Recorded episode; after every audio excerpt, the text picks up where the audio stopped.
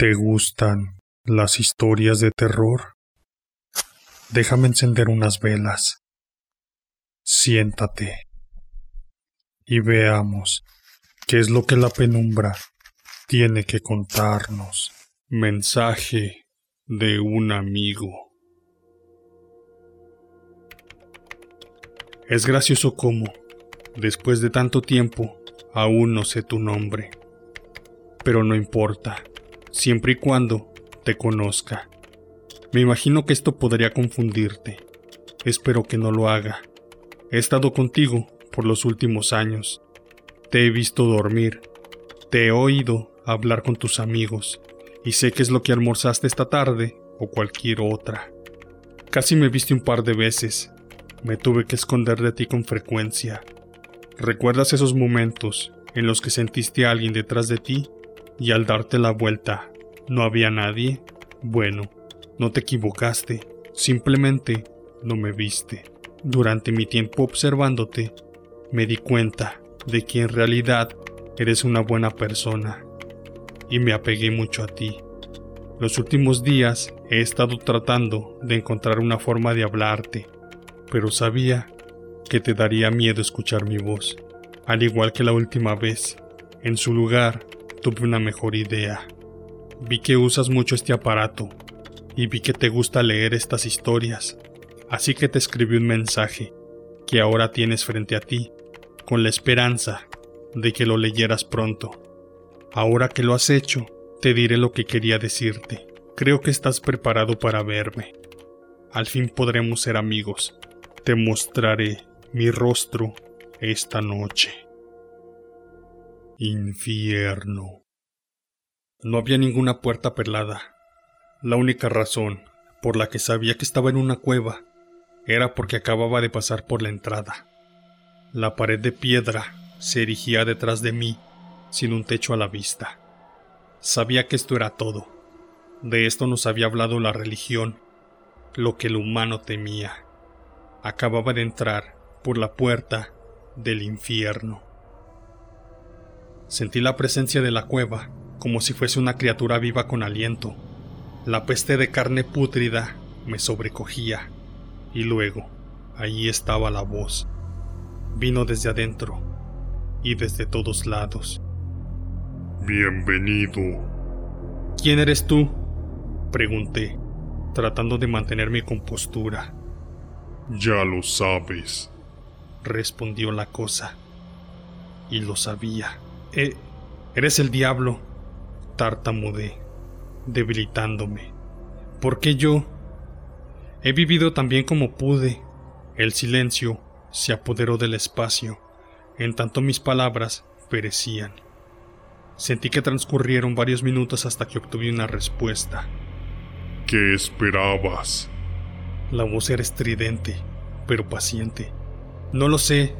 Nunca creí en nada de esto. ¿Es por eso que estoy aquí? Silencio. Continué. Dicen que el engaño más grande del creer responsable es haber convencido al mundo de que no existes. No.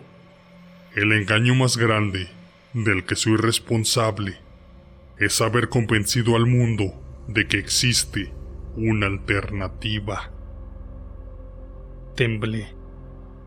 ¿No hay ningún dios? La cueva se sacudió al compás de sus palabras. Yo soy Dios. No mires a Mandú. Respira profundo y ten paciencia. Tranquilo. Él no está detrás de ti. En este mismo momento, Mandú está en tu habitación. Él está a la vista, desde donde tú estás escuchando esto.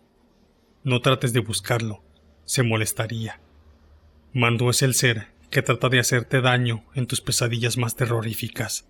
Por lo tanto, es recomendable que trates de despertarte lo más rápido que puedas en una de ellas. También Mandú es el espíritu de las personas a las cuales alguna vez les hiciste daño, por lo que Mandú buscará venganza. Mandú es ese miedo que tratas de evitar, lo que no quieres ver, lo que no quieres sentir, Mandú es el fuego que tratas de evitar del infierno y el cuchillo del cual Evita ser víctima. En este momento, Mandu se acerca lentamente a ti. No mires. Quédate quieto. Repito. A Mandu no le gusta que lo busquen. Ese nerviosismo que sientes de pies a cabeza indica que Mandu no debe de estar lejos. No trates de recordar traumas, porque Mandu lo revivirá. No pienses en tus peores miedos, porque Mandú los hará realidad. En lo que pasa saliva por tu garganta y el escalofrío de tu nuca se hace presente. Mandú está pensando en qué hacerte. Es como saciar la venganza de las personas afectadas por tu persona. Adivina qué. Mandú está justo arriba de ti. No mires arriba y evita cualquier cosa que pueda reflejarlo. Vidrios, espejos, vasos. Si sigues escuchando esto, tuviste suerte. Mandu sigue pensando qué hacerte en este momento. Quizá te quite la lengua para que no grites a nadie más con tus palabras. Te quite las manos para que no golpes a nadie. Te quite los ojos para que no veas cosas ilícitas. Todas las personas, sin saberlo, pueden ser víctimas de Mandú, porque toda la humanidad se hace daño a sí misma. Y Mandú tiene que cumplir con su trabajo. ¿Sabes de las personas que se suicidaron? Nunca se hicieron daño a sí mismas, fueron víctimas de Mandú. Personas que murieron en accidentes. Mandú fue la mente maestra. Puede que en este momento o después mueras ahogado, asfixiado, sufras un accidente o cualquiera de las peores muertes que se puedan sufrir. Mandú habrá cumplido su venganza. Debiste haber sido una persona de buen corazón. Se los rogué. Por favor, en verdad te lo estoy rogando. Digo, pero el verdugo no hace más que suspirar. Me da una mirada de pesar genuino, mientras desliza la intravenosa en mi brazo. El capellán se sienta a mi lado. Una vez que presione el botón, las drogas serán administradas de manera rápida y en sucesión. La pérdida de conocimiento ocurrirá en más o menos 30 segundos, y la muerte vendrá después, me explica, aunque ya he oído lo mismo muchas veces. ¿Hay algo que te gustaría decir? Solo, de nuevo, le ruego que no lo hagan. El capellán asiente con tristeza, decepcionado, porque no encaré a mi verdugo con una conciencia limpia. Pero ese es el asunto. Nunca he asesinado a nadie. He sido de esta manera toda mi vida. No sé por qué, pero siempre que estoy a punto de herirme, por accidente, quienes están cerca de mí reciben la herida. Una vez me corté con papel durante clase, y eso causó que dos personas a mi lado sangraran de sus dedos. En la escuela secundaria estuve en un accidente vial, y aunque fue mi lado del auto el que chocó, mi novia desarrolló una pierna rota. Siempre soy muy cuidadoso. Me cuido. Trato de mantener un estado de salud óptimo. Pero cuando fui asaltado por ese trío y me dispararon en la cabeza, fueron sus cabezas las que explotaron, no la mía. Y cuando los policías llegaron, me encontraron arrodillado, junto a sus cuerpos, tratando de pensar qué debía hacer y sosteniendo estúpidamente el arma. Tras solo treinta segundos después, la ejecución comenzó. Vio que tanto el verdugo como el capellán, caen al piso sonoramente. Se lo rogué, repito, desolado. Nunca la vi desnuda. No me desnudo frente a los demás, me había dicho Sadie. Nunca. Era un tanto extraño decir algo como eso en una primera cita. Claro, habíamos estado discutiendo nuestros trabajos, familias y las películas que nos gustaban. Pero esto pareció haber salido de la nada. Pensé que estaba bromeando. ¿O sea que le tienes fobia a desnudarte? pregunté con una sonrisa. No, dijo, riéndose por lo bajo. Pero quería decírtelo desde un comienzo en caso de que sea un problema para ti. Me encogí de hombros. Muy pocas cosas te harán no querer volver a salir con alguien que acabas de conocer, especialmente si esa persona es atractiva. Además, fuesen cuales fuesen sus peculiaridades, Sadie era inteligente, sexy y dulce. Ya sabía que la quería volver a ver, así que lo hice, muchas veces. Fuimos a citas, nos mudamos juntos y nos terminamos casando. Una relación perfectamente normal, con la excepción de que Sadie en verdad no estaba bromeando sobre su peculiaridad. Durante todo ese tiempo, nunca la vi desnuda por completo ni una sola vez.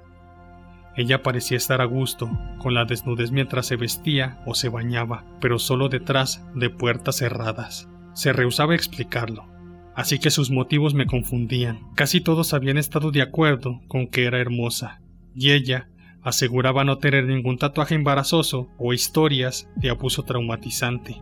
Cuando hacíamos el amor, mis manos merodeaban por todos lados debajo de su ropa, pero tampoco pude sentir ninguna cicatriz al final me di por vencido al respecto y solo la acepté como era. Luego se embarazó. ¿Nunca has experimentado el que un amante se vuelva frío contigo? No te lo recomiendo. Por nueve largos meses, la dulzura de Shady desapareció como si hubiera sido un acto. Cuando se le rompió la fuente y llegamos al hospital, incluso me prohibió entrar a la sala de parto. Supongo que eso fue algo bueno, porque cuando el bebé salió, escuché gritos. No el llanto de un recién nacido, sino chillidos frenéticos de adultos. Para cuando el personal del hospital acudió, el doctor y las enfermeras de Sadie estaban muertos, habiéndose arrancado sus ojos antes de cortarse sus gargantas o embestir sus cráneos contra el piso. Y en el centro de todo eso estaba Shady, despreocupada, por sus alrededores sangrientos en cuanto acunaba a nuestro hijo con una sábana. Nadie más supo el por qué. Nadie más pudo comprender lo que yo comprendí. Esas personas habían visto a mi hijo, mi hijo recién nacido y desnudo. En los días siguientes me sentí aún más alineado en mi hogar. Shady se sentaba en su mecedora sosteniendo a nuestro hijo, inusualmente callado, y ambos me atravesaban con la mirada. Luego, no hace mucho, Shady murió en un accidente vial ardiente. Fue casi un alivio, lo admito. Pero ser un padre soltero no es fácil. Ahora que estoy solo, con un hijo, sus miradas silenciosas se vuelven aún más frías cada día. Mantengo mis ojos cerrados, fuertemente, siempre que lo baño o lo cambio. Sea lo que sea que es, lo único que puedo asumir es que me haría perder la razón si lo veo. Pero no saber es casi igual de enloquecedor.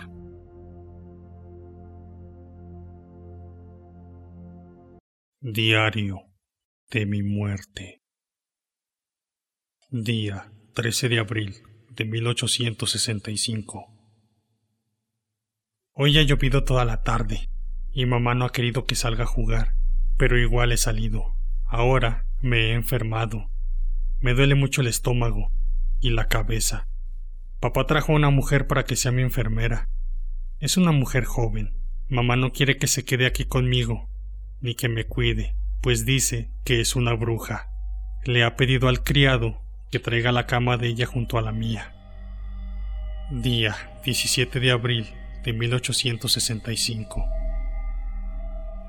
Mamá parece que también ha enfermado. Ahora ella debe cuidarnos a los dos. Mamá está mal tiene fiebre y dice cosas que no entiendo qué significan. Me asusta. Me asusta que esté así. Fui a buscar un vaso de agua para mamá y sin querer espié por el dormitorio de ella. Estaba con papá. Y él la besaba y hacían cosas. Me fui corriendo, pero creo que ella igual me vio. Ella le trajo a mamá una cosa rara para que comiera. Mamá no quería pero ella la obligaba. Le abría la boca, le ponía eso y le hacía tragar todo. Después le daba leche. Pobre mamá, cada vez está peor. Y yo no mejoré nada. Aunque ya no me duele la cabeza. No le conté nada de lo que vi la otra vez, pues se pondría peor. Ella creyó que yo estaba dormido, y no me hizo ni me dijo nada. Papá venía y me saludaba de vez en cuando. Mamá está casi todo el día inconsciente, y de noche, cuando está cuerda, me dice que no coma lo que ella me da. Día primero de mayo. Mamita se ha ido al cielo. Eso me dijo papá, pero yo sé que María no se quería ir. Ella la ha obligado. Es mala. No quiso que fuera con ellos al cementerio porque dice que soy muy revoltoso y que desobedezco. Quisiera que mamá estuviera aquí. Así me explicaría que es revoltoso. Papá ya no me quiere. Hace mucho que ya no viene y me habla como antes. Ahora la quiere a ella. Día 6 de mayo. Tengo miedo. Ella me ha querido mandar lejos. No quiere que esté con papá. Quiere que vaya a un internado y papá no quiere. Ella me ha mirado como si quisiera que desapareciera. Le tengo miedo. Ayer me ha quitado a Tito y no me lo ha devuelto. Le he rogado, pero me ha dicho que soy un niño muy grande para tener osos. No me importa. Mamá nunca me habría quitado a Tito. Se lo he dicho y me ha dado un bofetón. Es mala. Día 24 de mayo. Me siento mal. Creo que le he puesto cosas raras a mi comida cuando estaba dormido. Esta noche me voy a hacer el dormido y la voy a espiar. Noche del 24 de mayo. Ha dicho que no me quiere y que le estorbo. Quiere que me vaya al cielo con mi mamá. Así ella puede quedarse con papá. Es cruel, María me estará viendo. Desde el cielo deben verse muchas cosas. Mamita, si me ves, avísame qué me está haciendo, aunque... No, mejor no me digas nada. Papá ya no me quiere más, y yo quiero estar contigo. Día 31 de mayo. Papá ha venido a verme, y me ha asustado. Ha dicho que parezco un fantasma, pero yo sé que es por culpa de ella. No quiere que escriba más y ha buscado este diario por todas partes, pero solo yo sé dónde está. Igual he tenido que cambiar su escondite. Ahora está bajo el pedazo de losa suelto, bajo mi cama. Espero que no lo pueda encontrar. Día 12 de junio. Me voy a encontrar con mamita. Estoy contento, triste porque tengo que dejar a papá y enojado porque ella es mala. Mató a mamá y me está matando a mí. Ahora estará feliz. Lo que ella no sabe es que a mamá la esperó un ángel y a mí también me espera uno, y que a ella le queda poco tiempo. Su ángel es uno negro, y se la va a llevar a otro lugar. ¿Cómo lo sé? Él me lo dijo. Lo he visto en sueños. Él me dijo que hoy he de estar con mamá, y que ella va a estar en otro lugar, un oscuro y tenebroso,